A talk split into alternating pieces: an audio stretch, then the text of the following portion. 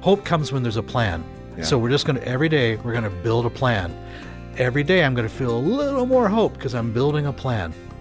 That's Dr. Gregory Jantz sharing insights about depression and how you can find recovery and even joy after going through depression. And he's with us again today on Focus on the Family.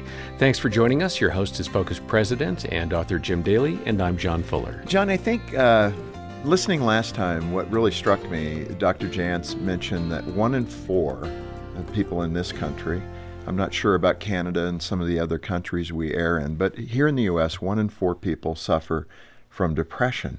That's a lot of people. Mm-hmm. I mean, that's, if you look at it, it's going to be over 80 million people. And so either we will be suffering from it ourselves or someone in our family or someone very close to us or many people in our circle of influence. So our purpose here today on day 2 is to continue the discussion with Dr. Jantz, give you more firepower in battling with this issue of depression yourself or equipping somebody to get help and to do better. That's the whole goal here at Focus, and we want to walk in that journey with you. So get a hold of us. Don't suffer in silence. We're here. We want to help. Our generous donors have supplied enough resource to allow a counseling area. We've got 20, 22 counselors, and they can give you a call back and talk with you about where you're at, your story, pray with you, and provide additional resources to help you. So I'm looking forward to today's conversation. Yeah, it's going to be good, and we're just a phone call away. Our number is 800-A-FAMILY, or stop by the website where you can learn more about the book from Dr. Gregory Jantz called Healing Depression for Life, and the details are in the program notes. Let me note that Dr. Jantz is the founder of The Center, a place of hope in Edmonds, Washington. It's been recognized as a top 10 facility in the U.S. for the treatment of depression. Dr. Jantz, welcome back. So good to be here on this topic. And yeah. I'm so glad you mentioned the counselors right up front, because today can be the day that a person reaches out for themselves or for a loved one. And that's really what I want to inspire today. Take some action. Yeah, which is so good. And even for the Christians, in that space, let's start there. There can be a lot of guilt being a Christian and suffering with depression because you can't figure out why. If God loves me, why do I have this? Why aren't I whole? Why aren't I healed? You may have that in your mind. Well, I should be living the victorious life, and yet I'm struggling. Yeah. Well, we have some good examples in scriptures of those who struggled. So the struggle is real, but it's nothing new. But right now we are seeing record numbers of individuals seeking help for depression like we've never seen before. It's so amazing. Your approach to this issue of depression, chronic stress, anxiety, you use a whole body, a whole person approach. I just want people to hear that philosophy. Oh, sure. How does it go? For us, and it was the early 80s, okay? Right. Yes. And we began to look at traditional psychology did not have very many good answers. Can I just say that? Sure. Okay. But when we mix our faith and biblical truths, and we begin to look at the whole person. For example, I could be suffering from anxiety, but I may have a low thyroid. I may have hormonal issues. Male or female, I may have a medical issue that is contributing to my anxiety or depression. Sure. Well, I could do a lot of things and be misdirected until I get those issues addressed. So that's why we really do believe in the whole person approach. Right. And applying God's truth. Yeah. It's so good. Last time we touched on this, and if you missed last time, go back and listen to it on your smartphone or get the download at our website or go to YouTube and check it out. But I didn't get as specific on this with exercise. I found this fascinating. There was a University of Toronto study that it went for 26 years, and they found that exercise has about the same effect on depression as medication. Yes. That's a stunner. Oh, I know. For mild to moderate depression, okay, we look at depression on a continuum. There's mild depression. We all go through some things, and after a month, we kind of pull out of it. But it can go to moderate with more symptoms to the far end where there's a lot of red lights going off, and I feel like it'd be better if I wasn't even alive. That's severe depression. And so we know for a lot of us, okay, this comes back to the basic self-care. If I do begin to apply the principles of whole person care, and one of those is the physical side and movement and exercise. By the way, the word exercise is not necessarily a real popular word for most, because you always feel like I'm not doing it enough, or, you know. Right, you got to go all out. Yeah, yeah. So I'm just saying, maybe use the word movement. Get moving again, right? And to do that consistently over time, it will make a difference. Now, don't do just that. It's like, I don't like using a singular approach. Like, don't think just one magic pill is going to cure it all. Okay, I want you to keep adding and adding to the whole person. Dr. Jantz, why does exercise and movement help? Sure. What's at work there? Okay, a couple things that happen. There's a chemical in our brain called dopamine, and you've all heard of endorphins, and we have these chemicals that over time, so our body manufactures serotonin in our gut. Their gut's referred to as the second brain. Isn't that interesting? Yeah. And so there's a highway between the gut and the brain. It's called the vagus nerve. And everything you make in the gut travels to the brain through the vagus nerve and supplies the brain with the chemicals it needs to feel good. Exercise, now diet is too, but exercise is a big part of that production of those chemicals in our gut. Now, I made it really simple, but that's what happens. Yeah. I love, in the book, you even mentioned 1 Corinthians 3:16. Do you not know that you are God's temple and that God's Spirit dwells in you? Okay, now you put more shame on me. But I mean, that is true. There's where Scripture lines up with science. Meaning take care of the body God has given you. And it is amazing how resilient we really are. It really is. So you go, well, I haven't done this for years. It probably won't make a difference. Well, no, let's make progress every day. Say, okay, for the next 30 days, I am going to increase my movement. I'll go out for that 20, 30-minute walk, and keep yourself a little log. Just keep a little log and begin, and then say, okay, I'm going to do my water. Okay. Now, again, this is basic self-care, but it's probably slid a bit in your life, and we just want to reignite some self-care, because now you're going to start to feel a little better, and we're going to start to do some other things after that. Yeah, I so like that. You mentioned in the book a woman, a client, you gave her the name Gina. I'm sure you changed her name. But she went from a pretty depressed situation and began to exercise, and you saw amazing results. Well, what happens over time? Now, she also was a person that had a long-standing chronic stress, and you have kids with challenges, and you feel like, oh, man, am I overwhelmed? And typically, we're the last person to take care of ourselves, right? And we've got to put that oxygen mask on first, remember? so we can really be of help to others. You know what? I got to tell you, I was on a plane that decompressed. Yes. And I put the mask on. I turned to the guy next to me. I said, my bag's not filling up. And he goes, remember, it will not inflate. I said, I must have heard that 1,000 times, but sure enough, I had to ask the question. Yes. But anyway, sorry. So you've got to get yourself the oxygen you need, which we're talking about some basic self-care. Yeah. And again, don't isolate or do it alone. Maybe it's going to be a walking companion, but begin to pair with others who can be of support in your life, and give it the time it takes. Right. You see, depression probably happens slowly over time. And so we're going to get you back. It will happen.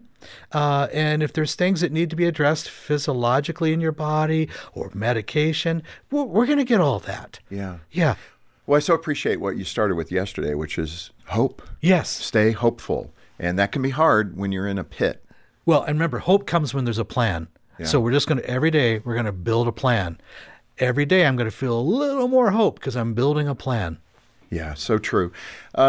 Sleep. Sleep plays a role. Okay, so, you know, sleep for me, I don't know about you, John, this has changed over my lifetime. Yes. I used to sleep so fast and so long. Right. I had great sleep. And then as I got older, you know, I go to sleep pretty quickly, but then I wake up like 3, sure, 4 in the morning, a little more restless. But speak to the sleep cycle, and especially when you're in a state of chronic stress or depression. Right. When we're under these states of depression or anxiety, and what we're finding right now is more and more are waking up during the night, your heart's pounding, you feel wide awake, maybe you're in a cold sweat, and you go, what is going on? And you were woken up by anxiety during the night. Your body just kind of woke you up. That's not uncommon, but it disrupts your sleep cycles. Right. So chronic stress over time will shorten usually and create very fragmented sleep stages. So that should be an indication for you if, yes, you experience that maybe there's more here that, right, I need to check out. If I have a hard time falling asleep, if I'm waking up off and on through the night. And when I say off and on, if you're waking up more than twice in the evening and not going back to sleep, that's probably an issue. Huh. So I remember from my sleep research days, and I really became interested in sleep and mental health. And we know they do go together. Right. I can create an anxious brain by improper sleep cycles or, right, not getting enough sleep. Yeah. So there, I mean, find a way to get a good night's sleep consistently. And let me just say, that takes some practice. Yeah. Sometimes we have to change our circadian rhythms by going to bed at the same time. We need to have what I call a good sleep hygiene, the routine of going to bed. What are we putting in our brain before we go to sleep? Right. Are you on technology up to the minute you crawl in bed? You know, we need to look at those things. I'm laughing because the boys now tease me because I go to bed like 9 or 9:30. Right. And I wake up about 5:30. Yeah. But they're like, okay, it's Dad's bedtime. The news just ended. So you got to tolerate, right, a little harassment, but that's okay. That's fine. Let me ask you, Greg, you speak about a guy named Peter who struggled with depression and the link between that and his technology addiction. Yes. Okay, so focus. We get a lot of responses from parents who are dealing with technology, yes, addiction with their teens, their preteens. Right. So how did Peter's story unfold and what was going on? Right. So with Peter, technology addiction, and that's a word that might disturb some. You mean addiction? Well, here's what we find. When clients come to see us, and we're a facility where people come and stay, one of the things we do is initially take away everything with a screen. Okay? Most of our clients by day 3 are irritable, have a little bit of sweaty palms, the heart rate's up, and they're saying, you know, I forgot to send out that last email. Can I please have my whatever back, you know, or I've got to check something. Because our dependency on that technology is so strong. So I actually see people with withdrawal symptoms, and they get quite irritable. From their smartphone? Yes. Oh, my. So I'll give you my phone. Yeah. I could care less. And here's what, with our youth, we're over-digitizing their brain. That's so true. So there's a digitized brain. It becomes dull. The brain is growing and developing for the male brain up to about age 25. So we've overstimulated the brain with a lot of technology in a way that the brain wasn't really designed for. Mm-hmm. We've all seen this. You're in the restaurant, and the toddler has mom and dad's phone or an iPad. Have you ever tried to, when they take it away from them, what happens? We have a tantrum. Right. Then we just give it back to them. Right. Keep them quiet. It's the pacifier. Okay. So we start doing this early. And I have to tell you, as a parent, early on, I made some mistakes. Mm-hmm. I have 2 sons, and we probably did expose them to, I thought it'd be a lot of fun, get ahead on some learning. So we probably did overexpose to too much technology. We've got to have boundaries around this in our families and as adults. Picking up on that, yes, technology, because again, so many parents are in this trap. It's a big frustration. And we don't know what to, yes, do. And it really works well on an airplane with your kids. But, right, how do we modulate this in, mm-hmm, a way that keeps everybody in a healthy place? Yes. So we need to figure out what are our family values and boundaries around technology. Your kids are younger. Simple things like don't have screens in the bedrooms. Right. The screens go on the charger, yes. Same time in the every kitchen. Night. Not in their bedrooms. Right. Right. Or you don't have it the next day. Yeah. I'm going to be engaged in what they're interested in. You know, another one, if I could add, Jean did this wonderfully, yes. Never at the dinner table. It right. had to be left on the counter. So when you're with counter. Somebody, really be with them. Yeah, I thought it was really good. I was surprised we were able to pull that off. Now, there's another thing you can add to that. If you you can have what we call a digital dinner. One night a week, allow them to bring their devices to the table. Because this is their opportunity to show you as a parent. Oh, that's good. Anything that... Hey, what are you guys doing? What are your friends into? Hey, what's the latest, coolest app? Have them show you, engage in their world briefly. No, that is really good. Let's touch on the issue of medication. Yes. Because, again, this is very touchy for many people in the Christian faith. And, you know, again, last time we talked about it, where you have something going on with your body. You have high blood pressure. You have diabetes. You have something that's been diagnosed, and you get a prescription, and you begin to use that medication to control that issue with an organ of your body, your pancreas, your kidney, whatever it might be. We don't really put much doubt into that. But when it comes to mental health, we do. Christians feel guilty that they have to be on an antidepressant. What does that say about me? I'm not spiritual enough. The Lord doesn't love me enough. All these things begin to spin in our minds. As a healthcare professional, what do you say to that? Let's just play that out. That Christian that has that deep conviction that, Lord, I don't want to be on this.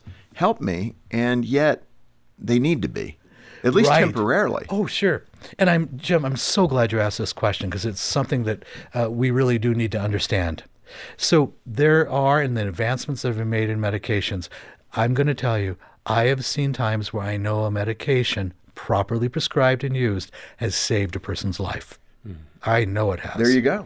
And it is a bridge a lot of times so that you can feel better in order to address other things you need to. It may be that in your body's chemistry, there's some things that are off. For some, it's a short time. But we need to allow the gift at times. I'm going to call it a gift because I've seen it pull a person out of desperation and despair where they felt suicidal. I've seen them pull out of that and be able to function and do other things they need to do. No, and it's so important to have a holistic perspective on this. That's right. Just make sure it's not the only thing you do. Yeah. If you think, hey, I'm just going to take this pill, everything's going to be great. No, do other things as well. Because it's not that you're having a shortage of medication in your life. You may need that, but what else needs to be addressed? Yeah. Well, those are always good questions. And again, sometimes people need help from professionals, a counselor, a Christian counselor, to ask those right questions. That's right. So, and this could be the day that you say, okay, I'm going to do something today. Let's move back to your story with depression. You share how your relationship with God made a big difference in your recovery from depression. How did God's story play out in your own depression experience? Well, for me, I felt like I had missed my life calling. I felt like I need to do something different. And I was beyond burned out. I was living with chronic stress. I was not practicing good self-care. The things I was telling my clients, and again, this was years ago, I wasn't able to do for myself. And so for me, it had to be a confirmation from the Lord. No, I really felt I need to adjust how I'm living my life so that I can fulfill my calling. Yeah. And once I got that clear, I've probably been more passionate than ever before, because I really believe that part of my calling is to help save lives. Yeah. That's not a bad call for everybody, right? So right. That's what we should all be about, helping save people's lives and helping people move toward the Lord in a relationship with Him. There's a way out. And for me, it was the Lord dealing with things in my life that I also need to realign, but allowing God to speak with me and giving the time for that healing and recovery so that I could come out stronger than ever before. Yeah. Dr. Jantz, this is a delicate question, but I think it needs to be asked. I'd love to hear your opinion on this. But sometimes church could be a very isolating place because we have expectations of ourselves and of others. It's kind of like, how you doing? Doing great, doing fine, right. Everything's wonderful, when it's not. How do we as Christians congregating together in church, and how do pastors who are listening create an environment where someone can come in and say, yeah, I'm not doing well? And it's okay to say that. Yes. And on this church to be a safe place. Right. For us to do that. Right. That you don't have to pretend. No, you don't have to pretend. It's kind of like come as you are, literally. And God may have something very special for you in that church service. Sometimes we go because, or we don't go because I don't feel good. Nobody's going to understand. And you keep yourself away. Or you go, I'll just watch online. Well, you need to go and be there. Participate. Yeah. There may be a word for you in worship. There may be a word for you through God speaking through the pastor. Yeah. But go. I want you to be with people versus the tendency to move away. Yeah, it's so true. If you were to, I mean, again, if you look at the statistics, 1 in 4 people dealing with depression, yes, and you're a pastor of a church, that's a pretty big group of people to minister to. Right. You know, over 80 million people. What would a church that is friendly toward people struggling with depression look like? Mm-hmm. What does the characteristic of the church look like? So you're going to feel probably what I'll call love and acceptance. A church where you may feel a lot of judgment. Sometimes people will describe, well, they told me there must be some hidden sin in my life. That's why I'm suffering.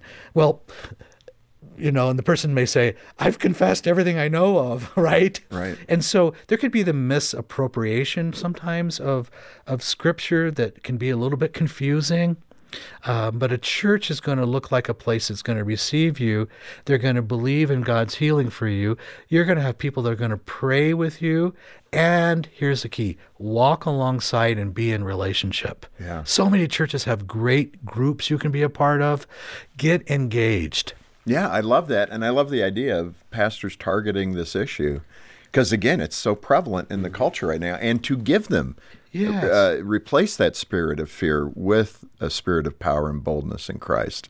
That's a good goal. Absolutely. Let's flip it on the other end. How do people suffering from chronic stress and depression benefit from serving in the church? Not taking, but serving. There reaches a point in your recovery where you will feel like, okay, it's time for me. It'll be a natural progression where I feel gratitude. I feel that it's time for me to give to others. I move from being self-absorbed. See, depression self-absorbs me. I can't really see beyond myself. As I walk through healing, I begin to see the needs of others. I begin to have empathy towards others. I begin to want to do something to help others. Yeah. And this is a beautiful process. Yeah. And you will experience gratitude. Part of gratitude is I start to feel optimistic. I want to be of help to others. And you will be of help. What you walk through will help others. Yeah. You know, Dr. Jantz, right at the end here, I think this is the right place to close our 2-day discussion. Yes. And, you know, again, with everything that you've learned, a PhD in psychology and application in your practices, and I know you own several clinics, and I mean, that's a lot of experience that you're getting. But when it comes down to it, the benefit of having faith in Christ, okay, which is far more important than all those other things I mentioned, with all due respect. Right. But faith in Christ being the foundation to change your life. It is. And we know, keep the faith up, because the faith is how you're going to be made well. Do not abandon your faith. You may feel unlovable. You may feel like God is so far away. It may not even seem like a reality, but I want to encourage you today. Keep your faith, and Lord Jesus, show me what I need to do to experience healing. But faith will be the cornerstone for your lifelong recovery. Yeah. For that person struggling that maybe has not made that commitment, they're in your office. You've probably had many people like that. What does that dialogue for you sound like when you're encouraging someone who doesn't know the Lord to start there? Yes.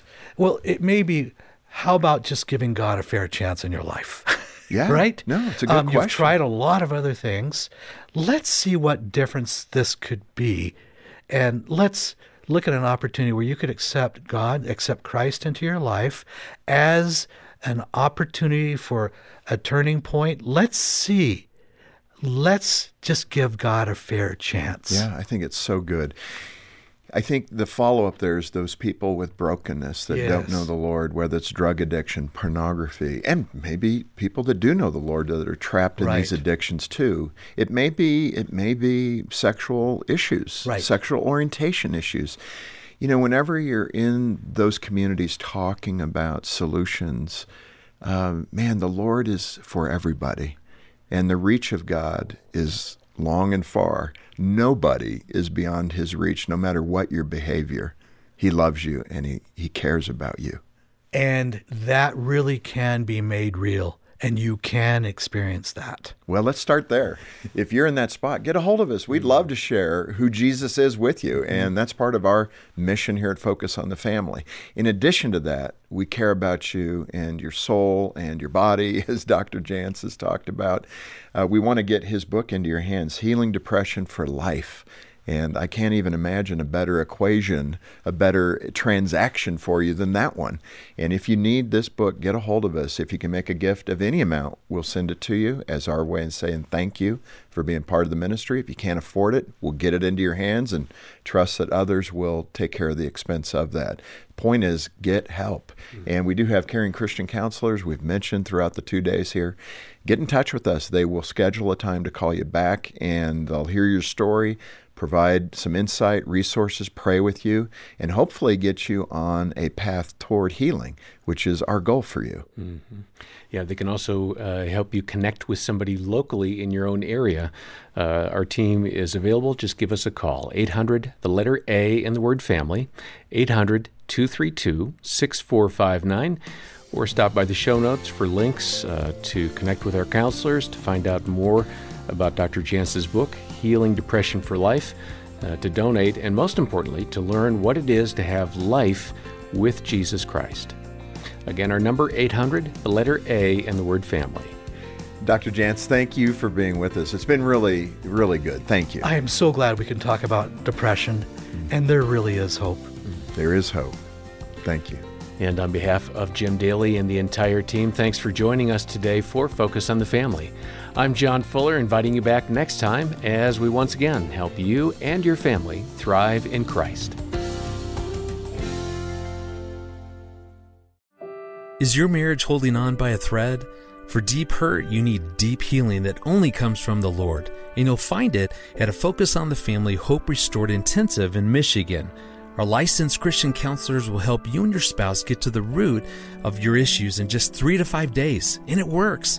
80% of the couples are still married 2 years after attending. Learn more at hoperestored.com and talk with a trusted advisor. That's hoperestored.com.